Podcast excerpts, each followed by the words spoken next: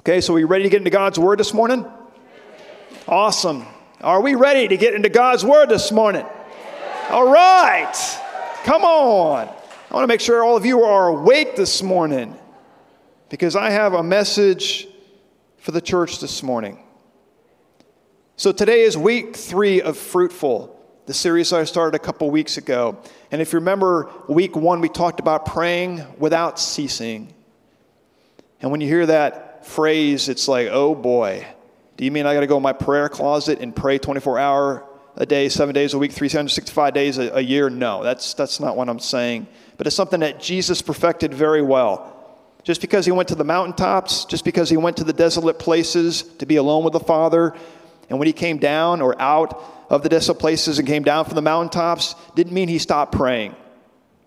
He continued to have that connection with the Father. And we know this because of the things that he did were absolutely incredible miracle signs and wonders. There's no way he would know how to engage people and do the things he did if he was not consistently connected, acknowledging the Father in communication. Lines of communication were open, always aware. And praise God for the Holy Spirit because that's the reason why that we can have that connection and through Jesus obviously to have that relationship with the Father so that we could pray without ceasing. And then last week I talked about the Bible and how the Bible is incredibly important in our lives. That actually continues the conversation, that continues the lines of communication to be open, that continues the, the praying without ceasing. Is when you decide to spend time in God's Word and understand and know what it means when God says, It is written. When Jesus said to the devil in the wilderness, It is written having that word in him, he was and is the word, amen.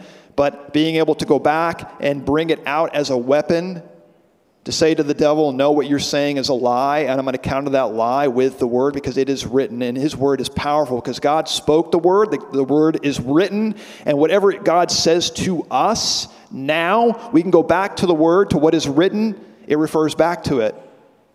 Nothing, absolutely nothing that is said apart from His Word is true.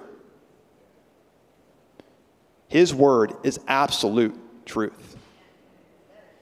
So we have to grab onto that because, like I said, and, and what we talked about before um, I, got, I went into prayer this morning, is some of us in here feel like we're broken and crushed. And so the devil is going to come at us. As a child of God, you have a bullseye on your back. He wants to destroy you, he wants to keep you from fulfilling the plan that God has for your life. But if you know what is written, there ain't no way that the devil can destroy you. Just no way. And then you will be fruitful. Fruitful is not just about being fruitful for God's kingdom, it's also being, being fruitful in your life. Because guess what? Unbelievers are watching you. They're watching you through the trials that you're going through right now. They're watching you in your life. And if they see somebody who is unfruitful, are they going to come to Jesus? Probably not. But if they see your fruitfulness, they see that you are praying without ceasing, that you are spending time in the Word, they'll see the fruit of that and realize, I want what they have. And they will come to Jesus. Third thing I want to talk about, which is this week, and the last thing, is something else that's incredibly important. And I've actually spoke about this before, but I really feel like I need to speak about it again. Because it's great that we can pray. It's great that we can study the word. But if we don't have this one key thing, there ain't no way we're going to win the lost or those that have veered off the path. There's just no way. That word is mercy. We can talk the talk all day long, but walking the walk, that means walking like Jesus did, is really what's going to matter. For those that are outside this building looking in, for those that are at your work watching you, those that go to school with you as you start school this year, and they're watching how you respond in social situations, if I can speak this morning. What you display is as important as how you pray and as you study the Word. It's on an equal level. And what Jesus showed tremendously was incredible restraint.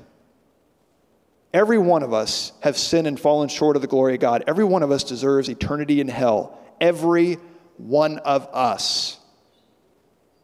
But he came to save us from that truth. And he did so through love, compassion, and mercy. So I want to show the definition of mercy up on the screen. There it is. That's straight out of Webster's dictionary. That's what the world says mercy is compassion or forgiveness shown towards someone whom it is within one's power to punish or harm. It's absolutely in God's power. He could have wiped us out. There are times in the Bible where He wanted to, but He sent Jesus instead, the vessel of mercy the one who, who lived by compassion and love and kindness to all of us. In Psalm 103, verse 8,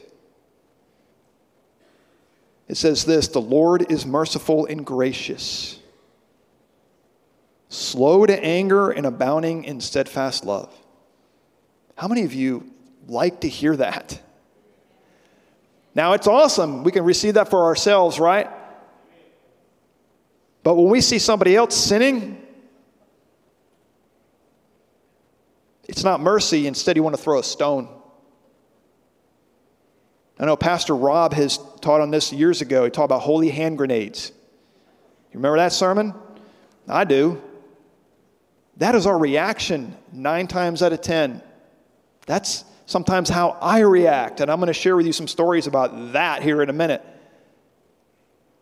The Passion Translation says it this way because it defines what mercy, how the Lord is merciful and gracious. This is what the Passion Translation says. It says, Lord, you're so kind and tenderhearted. People in this world need to see us as believers as kind and tenderhearted and so patient with people who fail you. Wow. Patience with people that fail God. He shows that patience, yet we don't, do we, when somebody fails us? You love like a flooding river and overflowing the banks with kindness. I love that. See, we are to show mercy. God shows it to us, but I think sometimes we forget about us showing it to people. To the point where I've heard things like this like, ministry is hard because of people. I'm like, what? I, and, and I understand that, trust me, I do. But there is a thing called mercy. There is a thing that Jesus said about the log being in our own eye, taking it out before we take out the speck in the other person's eye, right? I mean, there is this humbling experience that we need to be walking on this earth with the understanding of the grace and mercy that was given to us. But sometimes we walk this earth thinking we got it all together and everybody else does not. And what we end up doing is we end up pushing people away. And so this is what I'm going to talk about today. And with that, let's pray because I feel like we need to pray. Father, we thank you so much for this evening or this morning, if I can get my time right. I'm on Scottish time already. Father, I just thank you right now that your hand is upon this service and upon the word that you've given me today. I just ask that as we're talking about mercy, that we start to understand what this means for our lives so that we can live it. Not so that we can be you, but so that we can be like you, so that those who don't know Jesus, those that are going through a difficult time, will come to him, Father. I thank you for open hearts to receive this morning, and I pray this in Jesus' name. Amen. All right. So, yeah, today, actually, I thought about talking about how to witness to people. How do you evangelize people? I've actually had some young people ask me, about how to witness to people.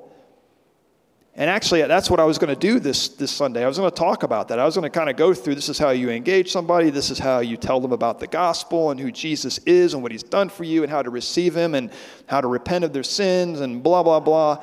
And instead, what God said is, it's not necessarily the words that are important. Yes, they are, but more so, it's about how you're living your life in front of the people that are not believers or going to church. So, where I want to take you this morning is in John chapter 8. John chapter 8. I'm actually going to be reading from the Passion Translation because I feel like this really communicates what it is that I'm trying to say this morning. We're going to begin in verse 1, and I'm going to take you through 1 through verse 11.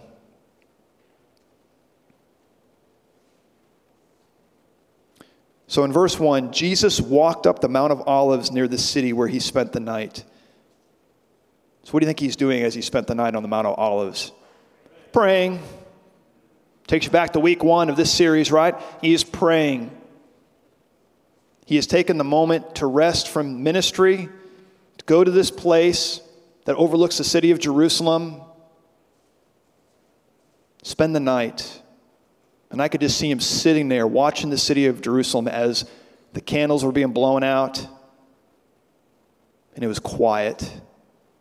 And he was just spending time with God. The recharge, the plugging in and letting his, his self charge up so that he could go and do what he's going to do the next day. So, whether you're on a mountaintop or a desolate place, you should pray. Amen? And that's what he was doing. So in verse 2, then at dawn, Jesus appeared in the temple courts again, and soon all the people gathered around to listen to his words. So he sat down and taught them. All the people gathered around. How many of you are all the people gathered around right now? You know what Jesus was doing? He was holding church in the temple. That's awesome. Like, I've read this a hundred times, this story, and never really occurred to me that he actually was holding church as people were gathered around, all kinds of people like you and me, sinners. And he's God, so as he's looking at all these people that are gathered around, he knows everything about them. He knows. But guess what? He sat with them and he taught them and they were listening. Why? Because he was known for compassion. He was the one that went around healing the sick, setting the captives free, showing love, mercy, grace. So they came to church with the Son of God to hear what he had to say. They were all gathered around him. And this is when it gets cray cray, beginning in verse 3. Then, in the middle, everybody say, in the middle. In the middle of his testimony, his teaching, the religious scholars and the Pharisees broke through the crowd and brought a woman who had been caught in the act of committing adultery and made her stand in the middle. Let's hear it in the middle of everyone. There are two things that are pointed out here in this passage. There are two things that get in the way of people hearing the word, of people receiving Jesus, of people coming to Jesus. Number one is religion. The religious people got in the middle of what Jesus was trying to do bring those people that were gathered around into a loving relationship with Him and the Father. Hearing the word of life, hearing the truth. Here comes, as Elijah says, the pastor of our youth, the religious nerds. And they come rolling in. Religion gets in the way. When I go to Scotland, that is primarily what gets in the way of people receiving Jesus. Are those who have a religious attitude, a pious nature. You know what that communicates? there is no way that I will ever be received or accepted by God. Because if you, the religious people, can't even show love and compassion to me, then how is it on earth God show a loving and compassionate nature towards me? There's no way. That is something that I know Pastor Dave deals with in Scotland. That is something that I'm going to be challenged with when I go there. And I'm ready for that. Because I believe when they hear that God is compassionate and merciful, no, He does not condone sin. No, He does not overlook it. But you know what? Instead of giving the hammer to you right up front, He shows love first, compassion first, and then He'll say, Go and sin no more. But these religious people, they want blood. So what do they do? So they throw somebody else's sin in the middle of what Jesus was doing. So the second thing that gets in the middle of us and Jesus is sin. Sin is not something that God likes, obviously, right? But what we do is we place it in the middle and we figure that because we're sinful, because there is sin, there's no way we can come to Jesus. And that's absolutely the opposite because of sin, Jesus came and died for us. And he wants us to come to him with our sinful nature, to repent and ask for forgiveness, and we will receive grace and mercy. But these Pharisees had a different take on things, and this is where we pick up. Verse 4 Then they say to Jesus, Teacher, we caught this woman in the very act of adultery. Doesn't Moses' law command us to stone to death a woman like this? Tell us, what do you say we should do with her? The law. They are asking the one who basically wrote the law.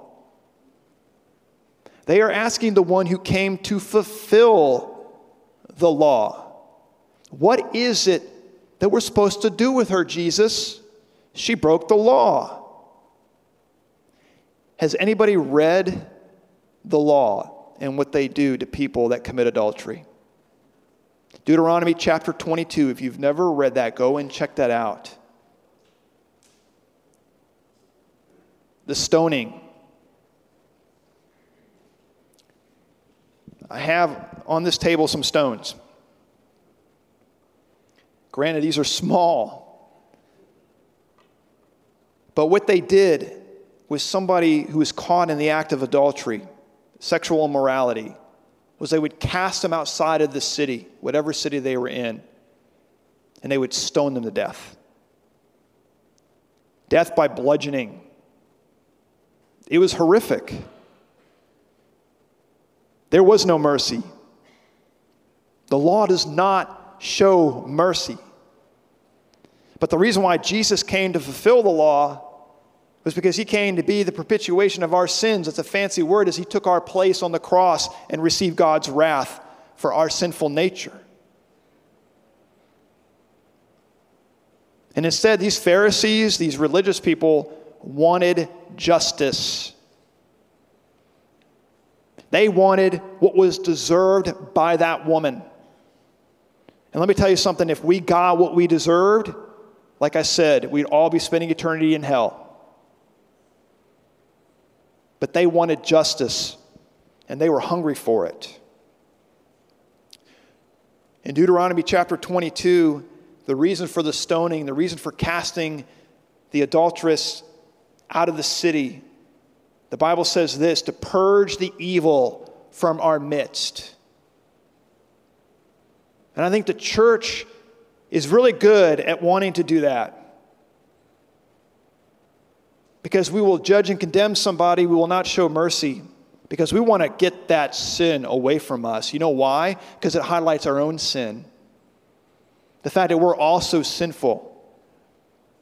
But yet, when it comes to sin like adultery, when it comes to homosexuality, when it comes to gender confusion, when it comes to addiction, then it's very easy for us to look at that and say, purge that evil from our midst. And we want to hurl stones. And what Jesus is about to say here is no, bring that evil into our midst. Let it all gather around us so they can hear the truth. Because, like I said last week, what does the truth do? It sets us free. It sets us free. And where I see abortion, adultery, addiction, homosexuality, gender confusion, whatever it is that our pet sins are that we'd like to throw stones at, is an opportunity for God's love and mercy to do the purging of the evil from their midst, not judgment and condemnation. Boy, it is quiet in here. This is what the Pharisees were doing in John chapter 8. I'm continuing in verse 6. They were only testing Jesus. See, they didn't care about the woman, they didn't care about what she did in helping her find freedom. What they wanted to do was to test God. How many of us know testing God in something like this is probably not a good idea? Amen?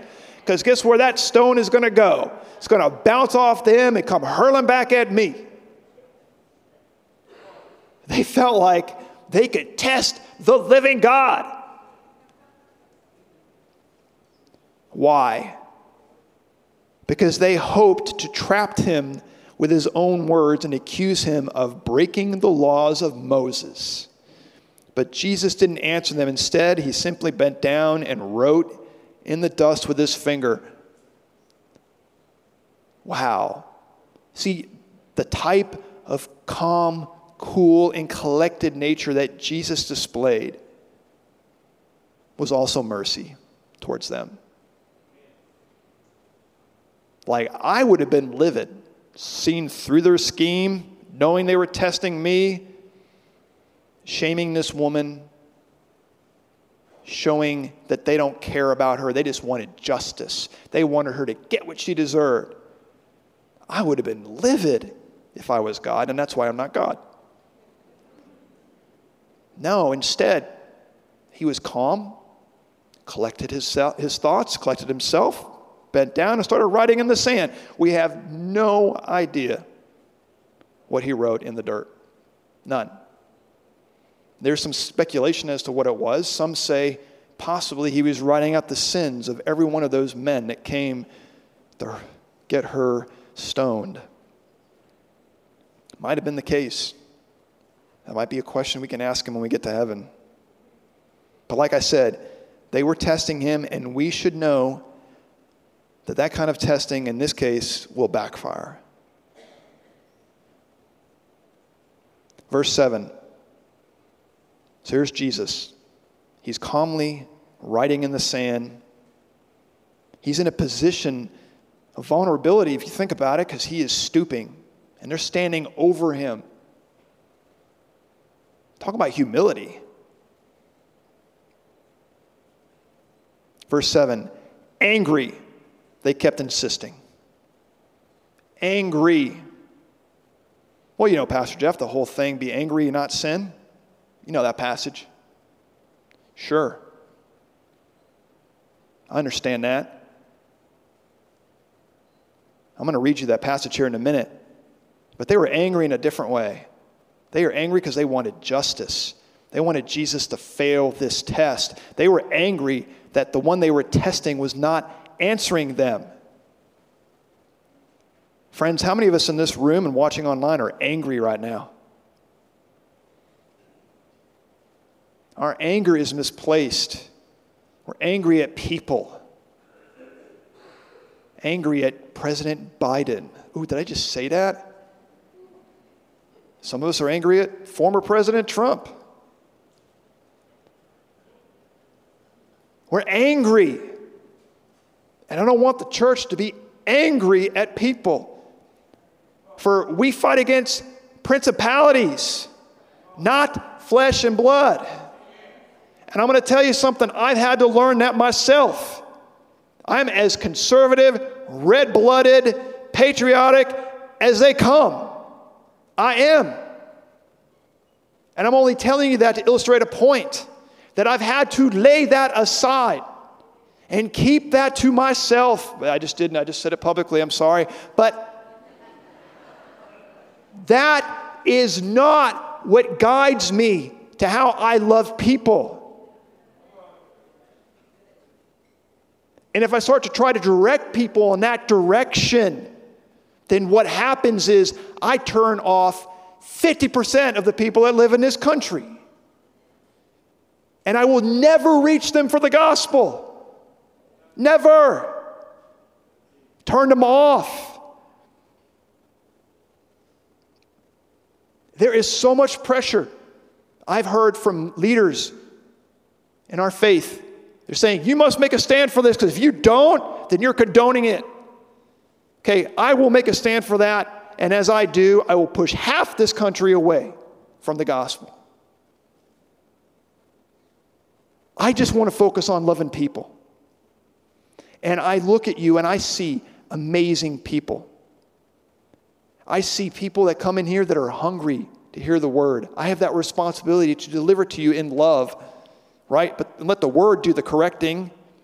And what I say, yes, it will be corrective. This is kind of a corrective message, right? If the shoe fits, wear it. If it don't, then don't.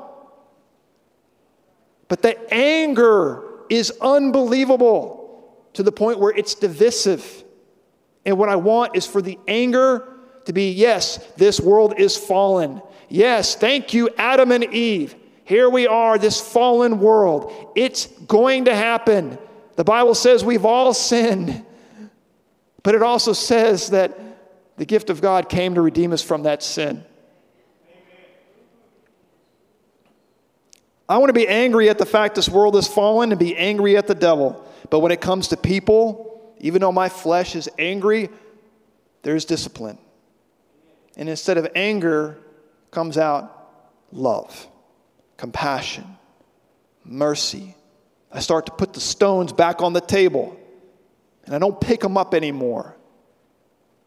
Instead, I love them first and I bring them into what I believe is a loving church so that they can hear the message of love from God to receive Jesus and then they will be changed. That's why when they become a new creation, the old passes away, and then all things become what? New.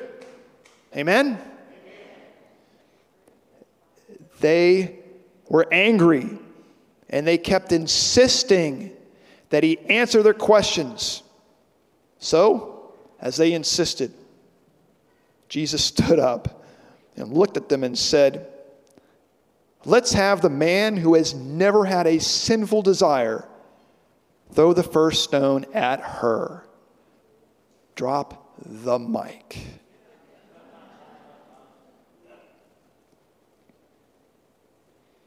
You know what he just did there? He looked at them. Oh, you want to talk about the law? Let's talk about the law. I've come to fulfill the law, I've also come to make it harder. So you may not have committed the act of adultery, but probably every one of you dudes have lusted after a woman. So you might as well have. It's basically what he said.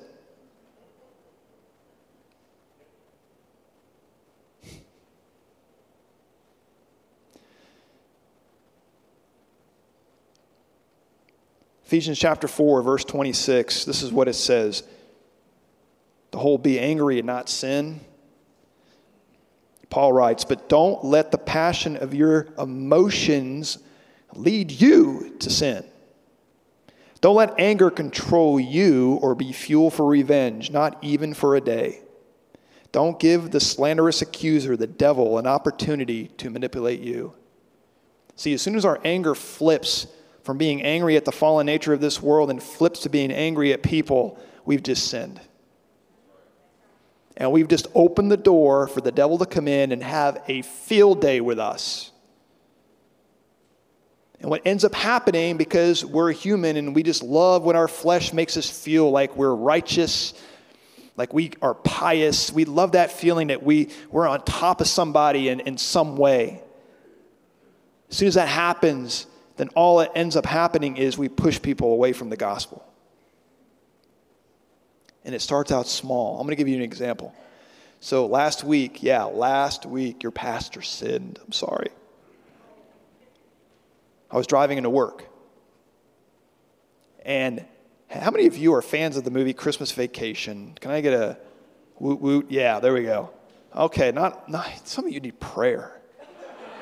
Man, this Christmas, your task is not only invite a whole lot of people to church, but to watch the movie Christmas Vacation. And just be careful, there are some bad words in it. So, and there's some other things in there too. But anyway, I digress. So that scene, the opening scene, when they're driving to get the awesome Christmas tree that they're going to go get, there's this truck that pulls up behind them and begins to tailgate, right? And Clark Griswold looks in, the, in his rearview mirror and sees the two heathens that are driving too closely to his car. That's what was happening to me on the way to work. And a good old Broken Arrow, the nice, nice town that we live in, full of nice people, and and that's exactly what it was a beat up truck behind me with two guys that looked just like that scene in the movie. Getting a little too close to my fairly new car, and the flesh was crawling, let me tell you. And I looked at my rearview mirror and the thoughts that I had. Uh-uh-uh, let me tell you. See, we laugh at that, but that's just as bad as adultery in God's eyes. Just as bad as homosexuality. But you know what I was doing? I was judging them. And yeah, there's a part of me that wanted justice. Like, you know how it is. You want to go ahead and tap your brakes. Come on. And you're like, go ahead and hit me, dude. Then I'll have something to do. You know, I'll have something to say about it, right? It's like, it starts out that small. And then me thinking, even though they didn't know, maybe they did, I could see my eyes in the rearview mirror, but that little crack in my door,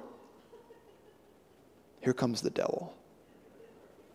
And all of a sudden, it grows from there then I start to form judgments of other people. Listen, some of our staff on Friday went to go serve at Sequoia Middle School here in Broken Arrow, their back to school event. And they had about 150 kids show up. And Those kids need Jesus, man. Like the middle school kids, they are middle school kids. They act like adults. They say things that are adult, if you know what I mean. And you want to know something? They wouldn't be that way if their parents were more invested. But they're not. And I could feel myself starting to form judgments God reminded me of what happened on that road with that dude or dudes tailgating me. Because from that grew into, I'm starting to judge kids. And what it points out is, there ain't no way I can hurl a rock. Hurl a rock. There's just no way. Because I'm guilty too. And what I want is for those kids and their families to come to a church where they will not feel like they're being pelted by rocks, but instead they're loved on. And they'll get to know Jesus because we are loving them instead of judging them.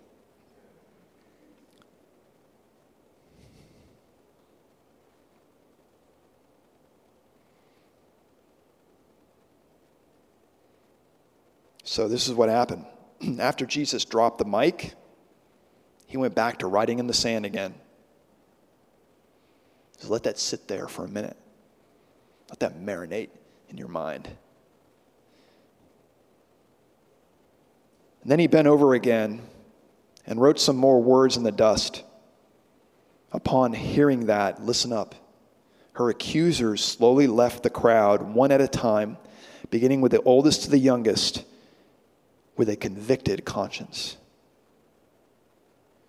What stuck out to me, and please understand I'm saying this in love, is that the ones that were wanting to throw the stones at her, that were the oldest in the group, left first.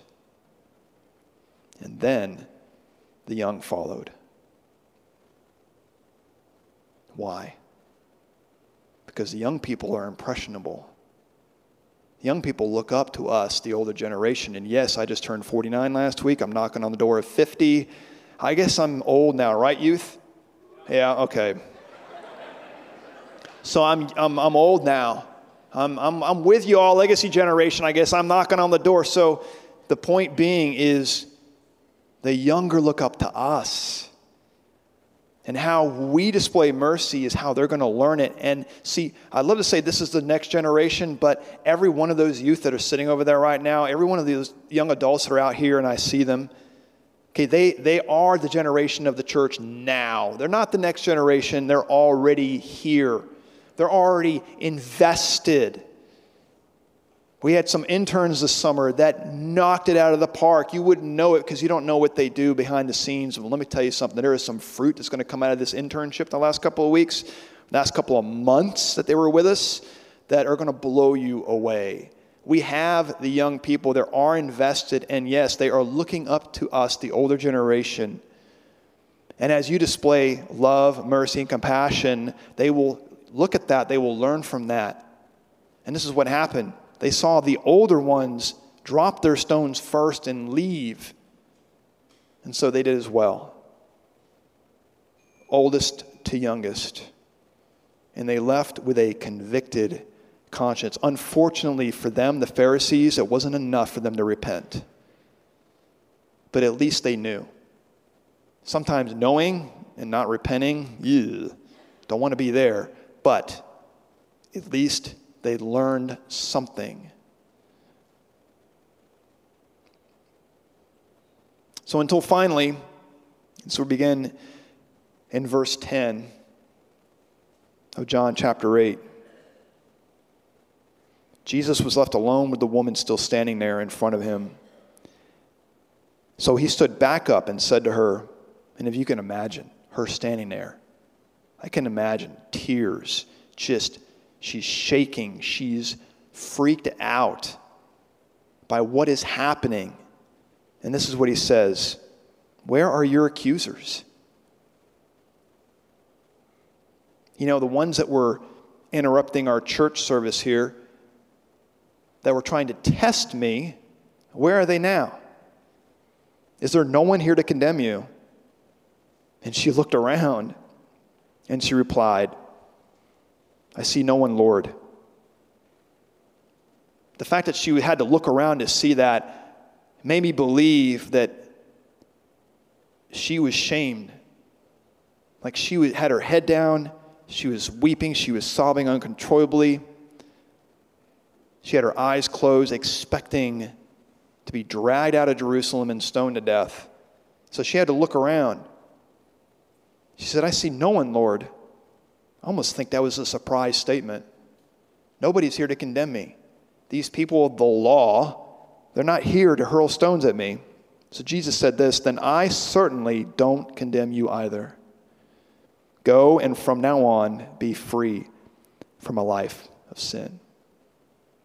He says this multiple times through the Gospels.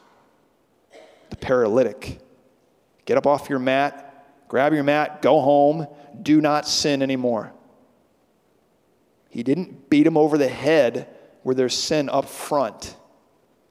Sin wasn't even mentioned until there was mercy, grace, compassion, love, kindness, tenderheartedness displayed. And then he took care of business, but in a loving way. Church, it's time to drop our stones. I felt this needed to be said today instead of evangelism. What I've learned through my time doing evangelism, and it was fruitful, we had many people saved, But what I've learned is what people want to see, especially as we're getting into a day, as we're getting closer to Jesus coming back, is actually Jesus being displayed through our lives. But we are so quick, our tongue is so quick. You know why? Because as Jesus said, your heart, what's in your heart, is going to come out. And that's where we let the devil in when we start to judge when we start to get angry at the people, we start to let him to come in. And so what comes out of our heart is exactly what the devil wants us to say to people. And so we beat them over the head instead of loving them. Years ago, I was at a national sales meeting and I was having dinner. I was seated at a table with a lot of people, and the person who was sitting next to me, and I'll just say it, I I'll say what happened. He, he's gay. He was gay. And he's somebody who was on my team, and so I had befriended him. He was actually one of the nicest people I've ever met. And he knew where I stood. We've had lots of conversations about Jesus. I was freshly saved at that time, somewhat. And I was really trying to help people and he leaned over me, over me that night and said, so I'm, start, I'm going to move in with my partner. And he realized, oh, that's right, I forgot, you're, you're a Christian. He goes, I know where you stand on that. And I was like, yeah, I know you know where I stand on that. But I'm still your friend. We didn't really have much conversation after that when it came to Jesus but we were still friends. And if I would have stuck around on that team a little bit longer, who knows what would have happened. But there's one thing that I've heard Pastor Jeff say, and I think it's very, very true, is sometimes you're the first signpost in their journey to Jesus. The fact that I didn't open up on that man and say, dude, you are wrong. You are going to go to hell if you don't repent. You need to get out of that lifestyle. The Bible says that is an abomination to God, blah, blah, blah. His first encounter with a believer like that, what had shut him down moving forward to anybody else along his journey that would come and tell him about Jesus. So I believe, even though I didn't have a chance to lead him to Jesus, I left the door open for someone else to lead him to Jesus. That is where we need to be today.